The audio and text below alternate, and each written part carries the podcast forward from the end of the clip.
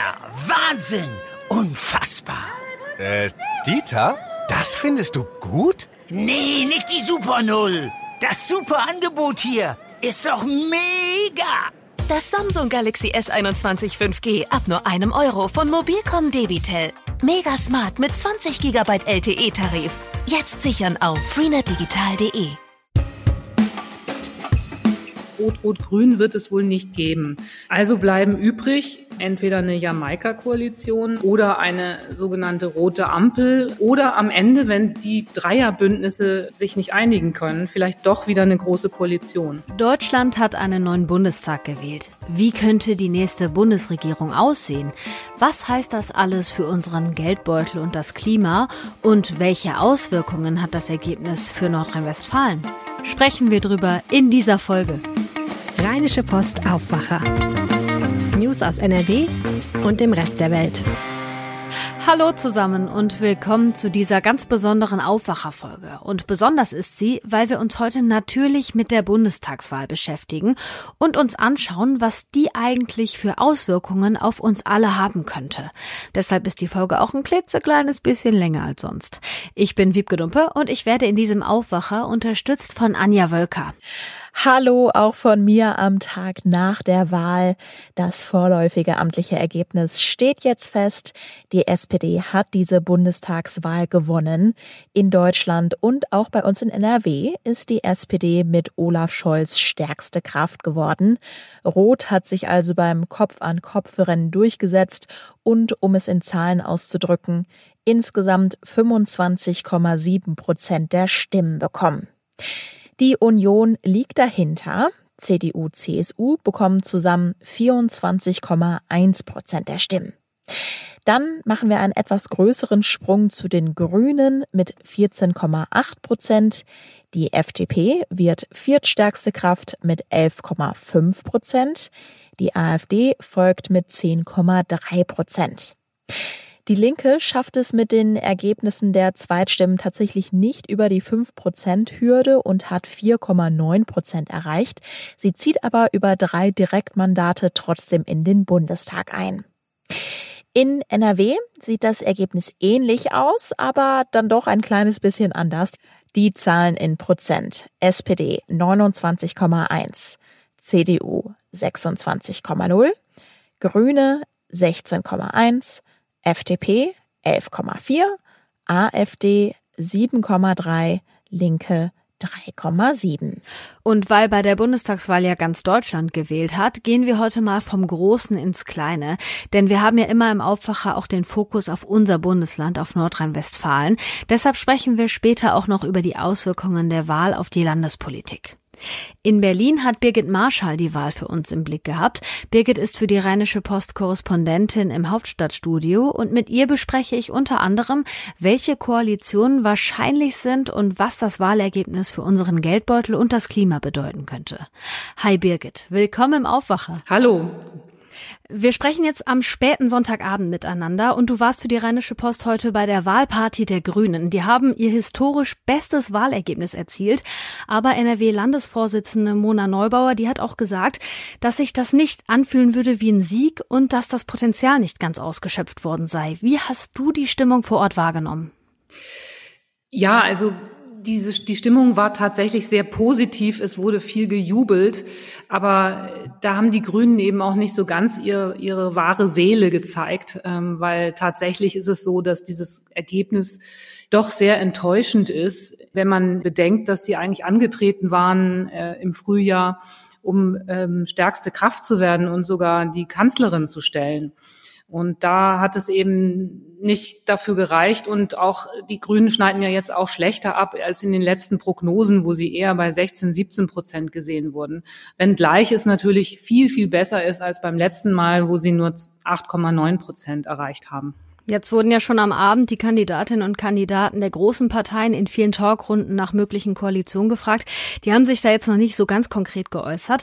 Aber kann man nach aktuellem Stand schon mal eine Kombination für eine Koalition komplett ausschließen? Also Rot-Rot-Grün, da will ich vielleicht mal meine Hand ins Feuer legen oder sagen oder mich ziemlich weit aus dem Fenster lehnen, wie auch immer. Rot-Rot-Grün wird es wohl nicht geben.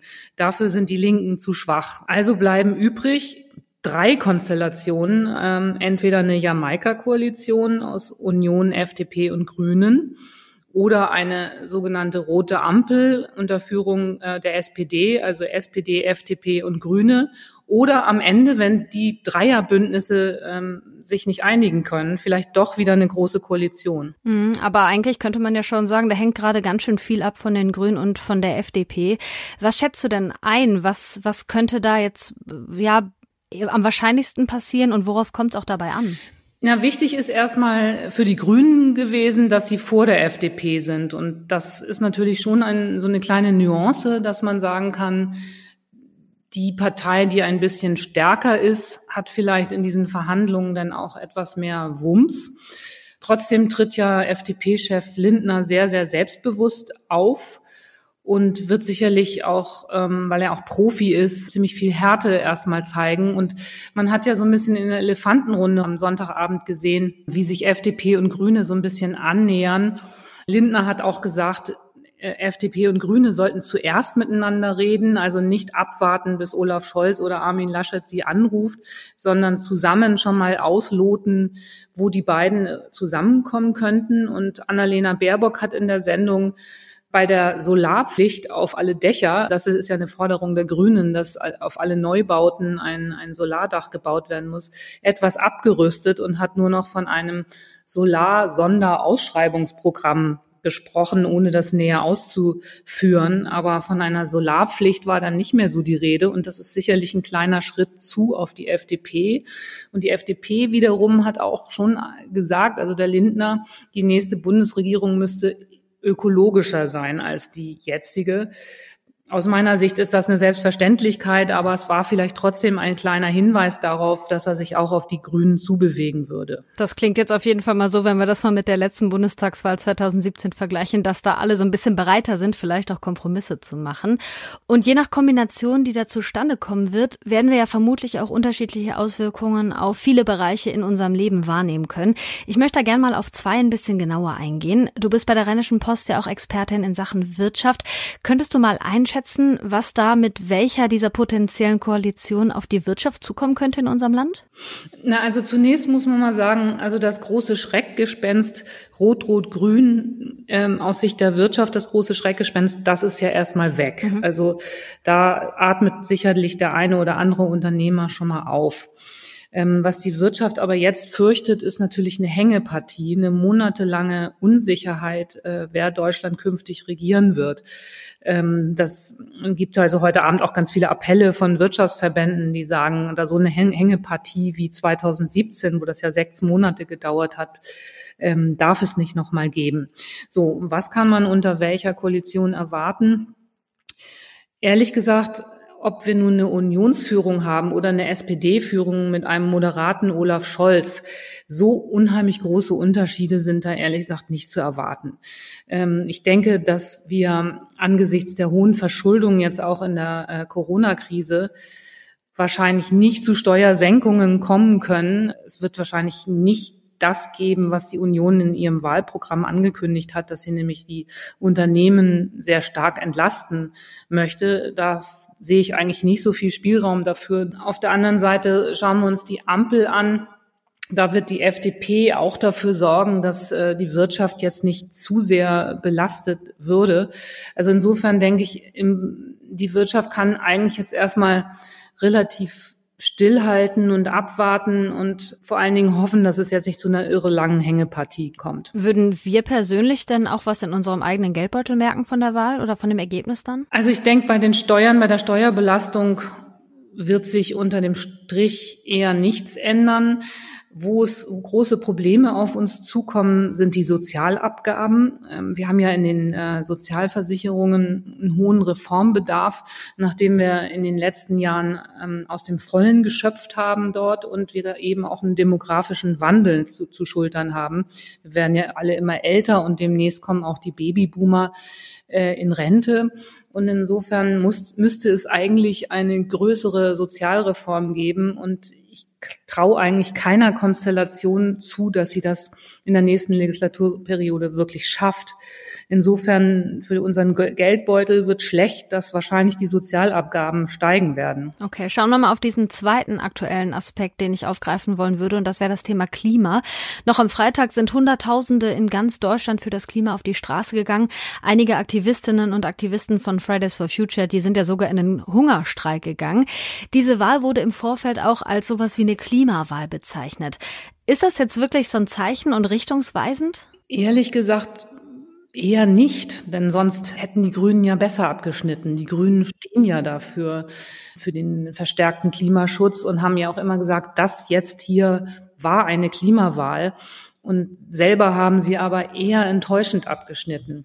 Nun haben natürlich alle Parteien oder die großen demokratischen Parteien, äh, jedenfalls äh, bis auf die AfD, haben sich ja den verstärkten Klimaschutz auch auf die Fahnen geschrieben. Allen ist das bewusst. Aber so ein richtiger Schub, der, der wirklich jetzt aus meiner Sicht auch nötig gewesen wäre, ähm, der geht von dieser Wahl eigentlich nicht aus.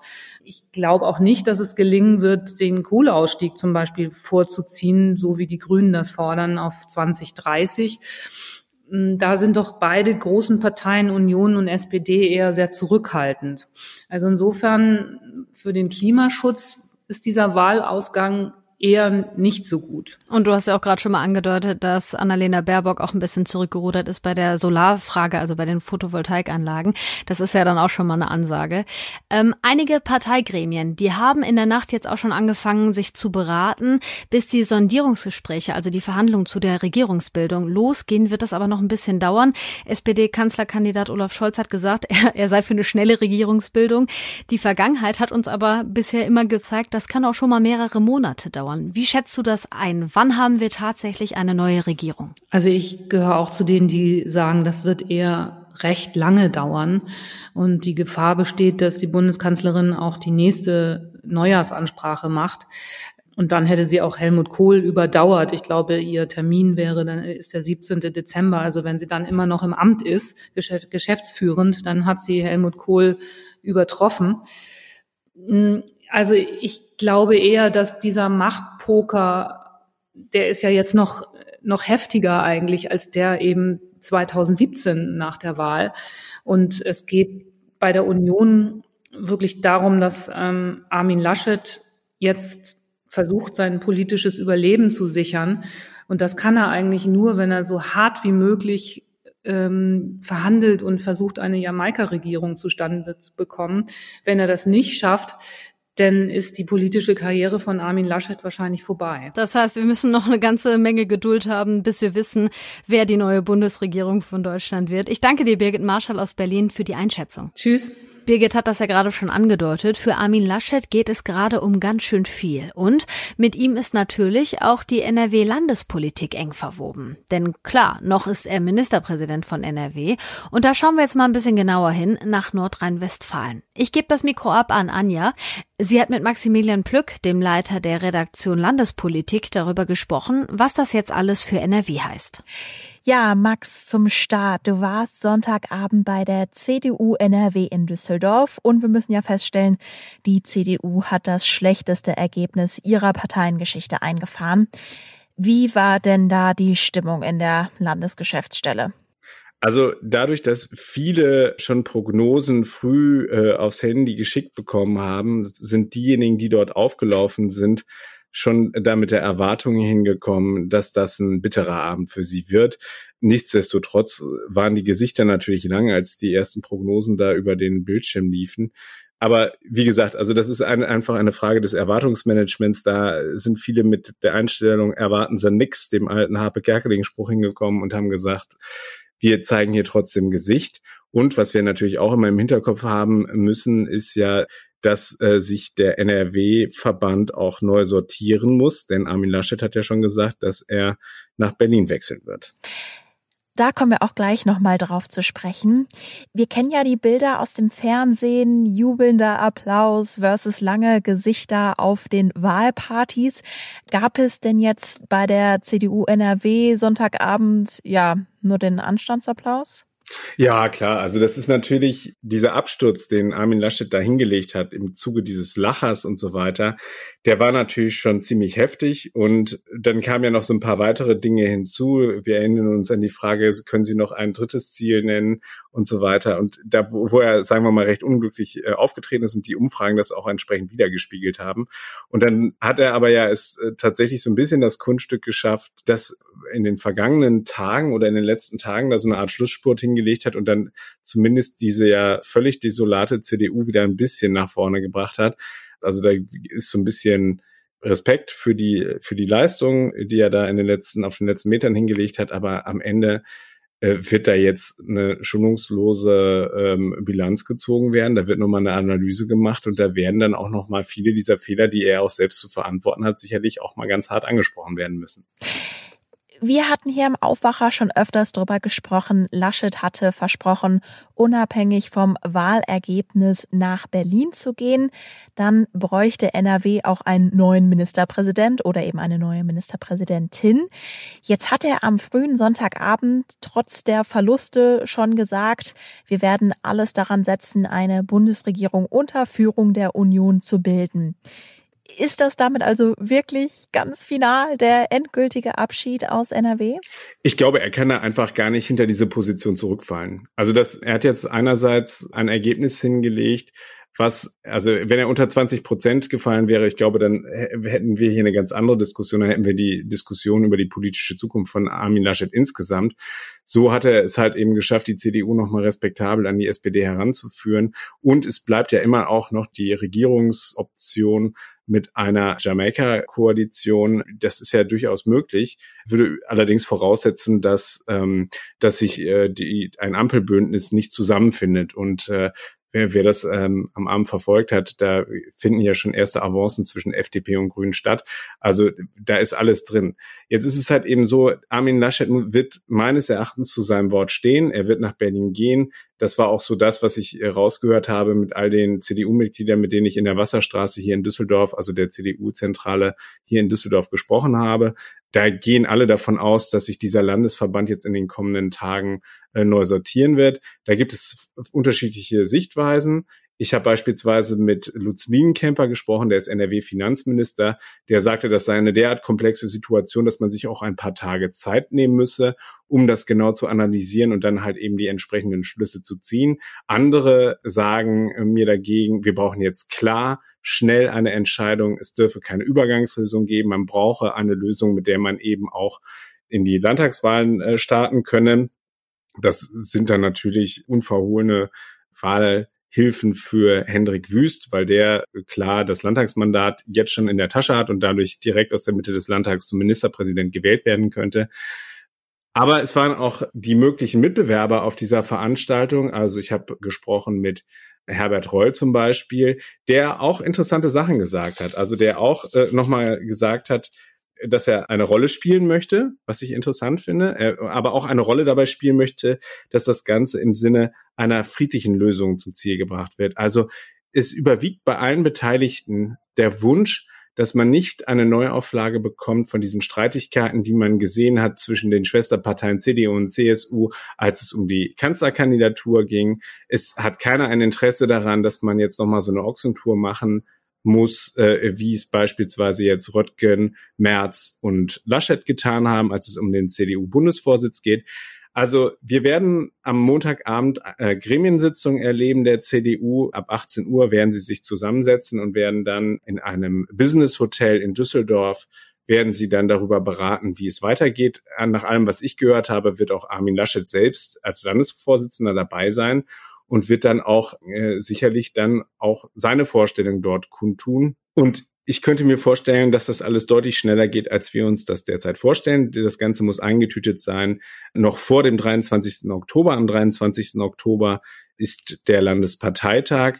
Da gibt es Ladungsfristen, wo man äh, dann auch über die Tagesordnung und so weiter äh, informiert wird. Und da muss dann auch schon festgezurrt sein, wohin die Reise geht. Also ein anderes CDU-Mitglied äh, in Ranghus sagte mir, er geht davon aus, ein bis zwei Wochen spätestens dann haben wir Klarheit. Ich würde jetzt mal sogar meine Hand ins Feuer legen und ich hänge mich ein bisschen aus dem Fenster und würde sagen, eine Woche, weil da jetzt keiner ein Interesse daran hat, in dieser Situation das Ganze in die Länge zu ziehen. Und um das nochmal explizit zu benennen, du sagtest, NRW-Verkehrsminister Hendrik Wüst hätte eben den Vorteil, dass er schon ein Landtagsmandat hat, was Voraussetzung für die Wahl zum Ministerpräsidenten ist. Und andere Personen, die auch schon in vergangenen Diskussionen aufgetaucht waren, wie eben Reul oder NRW-Kommunalministerin Ina Scharrenbach, die haben eben kein Landtagsmandat. Gut, und um das jetzt nochmal kurz zusammenzufassen, Montagabend gibt es also die Gremiensitzung der CDU. Am 23. Oktober ist Landesparteitag und dann ist nächstes Jahr eben die Landtagswahl in NRW. 230 Tage sind es. Daran hat NRW-Verkehrsminister Wüst gestern Abend auch schon erinnert. Nach der Bundestagswahl ist also vor der Landtagswahl, wo Wüst deshalb jetzt eben auch direkt Druck macht, richtig? Auf jeden Fall. Also ich meine, der hat jetzt natürlich ein, äh, ein, ein Interesse daran, dass da schnell Klarheit geschaffen wird. Ich meine, wir müssen uns auch vor Augen führen, es stehen da auch immer noch ganz abstruse, sehr technisch schwierige äh, Dinge im Raum. Was ist beispielsweise mit der Frage nach Neuwahlen? Also könnte es sein, dass dann am Ende die Parteien sich darauf äh, verständigen, äh, vorgezogene Neuwahlen zu machen. Kann auch durchaus noch sein. Es könnte sein, dass ähm, jemand auf die Idee kommt, eine geschäftsführende Regierung im Amt zu belassen, sprich äh, Vizeministerpräsident Stamp würde dann quasi interimistisch hier den, den Ministerpräsidenten stellen. Da sagte zum Beispiel NRW-Finanzminister Lutz Lienkemper mir, er würde nichts apodiktisch äh, ausschließen, als ich ihn äh, nach dieser Option gefragt habe, hat dann aber ein bisschen später noch angefügt, für diese Lösung fehle ihnen die Fantasie und ich glaube, da hat er recht. Also wenn sie mit so einer Zwischenlösung da ins Rennen gingen, dann würde sicherlich das eine oder andere CDU-Parteimitglied mit einem Benzinkanister vor der Wasserstraße stehen und mit Fackeln und äh, Mistgabeln und würde dann sagen, Leute, habt ihr noch alle Tassen im Schrank? Ja, dann schauen wir also mal in die Zukunft, wenn der Landtagswahlkampf jetzt eben schon eingeläutet wird. Bei der Landtagswahl 2017 lag die Union vor der SPD. Steigt mit Blick auf die Wahl im Bund auch wieder die Chance einer stärkeren SPD, einer stärkeren SPD als CDU in NRW? Das ist durchaus äh, im Bereich des Möglichen. Ähm, das ist, steht jetzt alles unter der Frage, äh, welche Personen werden da aufgestellt. Die SPD hat ja äh, mit Thomas Kutschaty sich schon recht früh festgelegt, hat sich dann einen sehr angriffslustigen ähm, Parteichef und Fraktionschef äh, äh, da auf, aufs, aufs Podest gehoben. Also der, der wird da ja auf jeden Fall der Spitzenkandidat für die SPD sein. Dieser, dieser äh, Rückenwind, den Scholz erlebt hat, der kann sich durchaus auch tradieren. Also ich glaube, dass es durchaus möglich ist, dass die SPD hier äh, in NRW auch nochmal ordentlich Rückenwind bekommt. Es ist jetzt wirklich einfach die Frage, wie sich die NRW-CDU positioniert. Wir dürfen auch eine dritte Partei nicht vergessen, die Grünen, die natürlich deutlich hinter den Erwartungen zurückgeblieben sind, äh, die man mal zu Beginn dieses Wahlkampfs hatte, als Annalena Baerbock als die große Lichtgestalt hier ins Rennen gegangen ist. Die Grünen in NRW werden sicherlich auch ähm, eine Rolle spielen. Es ist jetzt die Frage, ob sie hier nochmal sozusagen so weit nach vorne kommen können, dass sie auch über das Amt des Ministerpräsidenten mitreden können oder die Ministerpräsidentin, weil es eigentlich als ausgemachte Sache gilt, dass eine der führenden Frauen hier bei diesem Rennen dort an den Start gehen wird. Also da ist beispielsweise mal die Rede von Mona Neubauer oder aber auch von äh, der Fraktionsführung hier im Landtag, beispielsweise Josephine Paul wird da auch häufiger genannt. Also es wird spannend werden. Ich, ähm, es ist nicht klar, äh, wer da am Ende das Rennen macht, weil da werden jetzt noch ein paar richtig heftige, harte Wahlkampfwochen ins Land gehen. Äh, für die NRW-CDU ist klar, sie müssen jetzt schnell Klarheit dort schaffen, damit sie sich auch auf den Wahlkampf vorbereiten können. Also mir sagte ein Mitglied ähm, ähm, am Abend in der Wasserstraße, jeder Tag zählt jetzt. Also wenn wir jetzt hier Zeit verschwenden wollen, äh, dann werden wir das bitter am Wahlabend bezahlen. Ich könnte mir vorstellen, dass es am Ende eine Personenwahl wird, dass es natürlich auch eine inhaltlich getriebene Wahl wird, ist auch klar. Also wir haben hier die großen Themen, die ähm, teilweise ja in der Bundestagswahl etwas untergegangen sind, die beschäftigen uns natürlich auch umso mehr als wir ja beispielsweise beim Thema Klima auch die, die direkten Folgen hier äh, sehr hart am eigenen Leibe durch die Hochwasserkatastrophe zu spüren bekommen haben. Die Braunkohlegeschichte wird uns auch auf jeden Fall noch groß im Wahlkampf äh, betreffen, Digitalisierung und so weiter. Also da wird es äh, auf jeden Fall munter hergehen und eben dann auch gepaart mit der Frage danach, wer sind die Spitzenpersonen, die dort eben ins Rennen gehen. Meine Aufwacherkollegin Anja Wölker hat mit Maximilian Plück über die Auswirkungen der Bundestagswahl auf Nordrhein-Westfalen und die Landtagswahl gesprochen, die uns ja im nächsten Jahr bevorsteht. Vielen Dank. Und wie immer kriegt ihr eure News aus der Landeshauptstadt jetzt von Antenne Düsseldorf. Ganz genau, ich bin Philipp Klees und das sind unsere Themen an diesem Montag nach der Bundestagswahl. Hier in Düsseldorf hat die CDU die meisten Zweitstimmen bekommen. Nach dem vorläufigen amtlichen Endergebnis kam sie auf 24,24 Prozent der Stimmen. Zweitstärkste Kraft ist die SPD mit 23,4 Prozent, knapp dahinter die Grünen mit 22,48 Prozent. Die FDP hat 14,28 Prozent der Zweitstimmen bekommen, die Linke 4,33 Prozent und die AfD 5,07 Prozent. Die Grünen haben im Vergleich zur Bundestagswahl 2017 über 12 Prozent mehr Stimmen bekommen. Zulegen konnte auch die SPD. Die CDU hat über 6 Prozent verloren. Verluste gab es auch für die FDP, für die Linken und die AfD. Thomas Jatzombeck von der CDU hat im Düsseldorfer Norden das Direktmandat für den Bundestag gewonnen. Im Süden hat sich Andreas Rimkus von der SPD durchgesetzt. Insgesamt könnten diesmal insgesamt sechs Politikerinnen und Politiker aus Düsseldorf den Einzug in den Bundestag geschafft haben. Und zwar dann auch über die Listen ihrer Parteien. Zander Martens von der SPD, Sarah Nanni von den Grünen, Marie-Agnes Strack-Zimmermann von der FDP und wahrscheinlich auch Uta Opelt von der AfD. Die Wahlbeteiligung lag hier in Düsseldorf bei 77,25 Prozent. Wir haben am Abend im Rathaus Stimmen gesammelt, unter anderem von CDU-Kandidatin Silvia Pantel, Andreas Rimkus von der SPD, Stefan Engstfeld von den Grünen und Marie-Agnes Strack-Zimmermann von der FDP. Das waren Hochrechnungen, die ich genauso erwartet habe, leider. Ich bin Realist. Aber ich glaube, dass das nichts mit Düsseldorf zu tun hat. Und deshalb muss man erst mal abwarten, wie dann auch die Direktwahlkreise hoffentlich von uns gewonnen werden. Ich kann nur sagen, dass von unserer Seite ein fairer Wahlkampf gemacht wurde. Ähm, es gab bei uns kein negatives Campaigning, ganz im Gegenteil. Und äh, die Menschen haben das bemerkt. Es war eine Schamoffensive.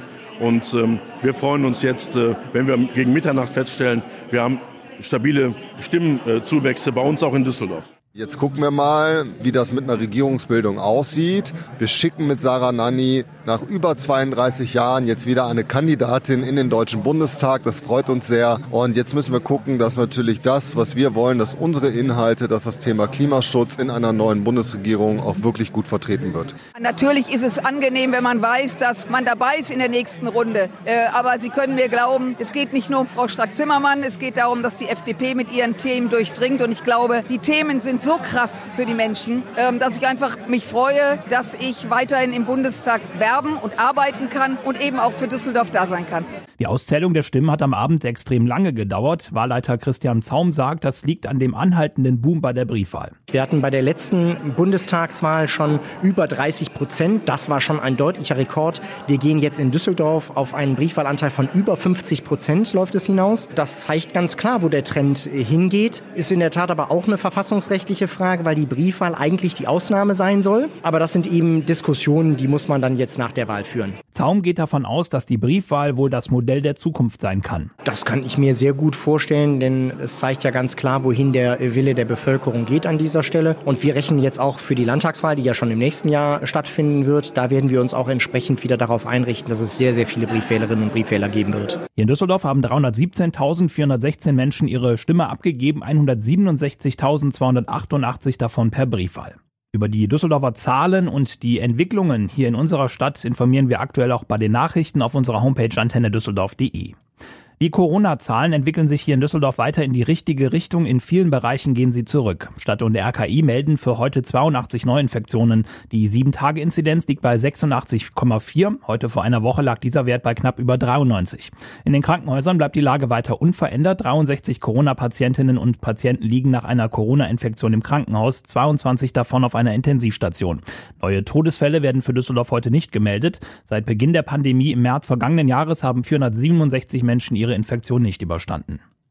Über diese Nachricht haben sich auch auf unseren Social-Media-Kanälen sehr viele Football-Fans gefreut. Ab der Saison 2022 wird Ryan Fire am Spielbetrieb der European League of Football teilnehmen. Das wurde am Samstagabend bekannt gegeben. Vor 15 Jahren hatte die NFL Europe ihren Spielbetrieb eingestellt. Das bedeutete auch das damalige Ende von Ryan Fire.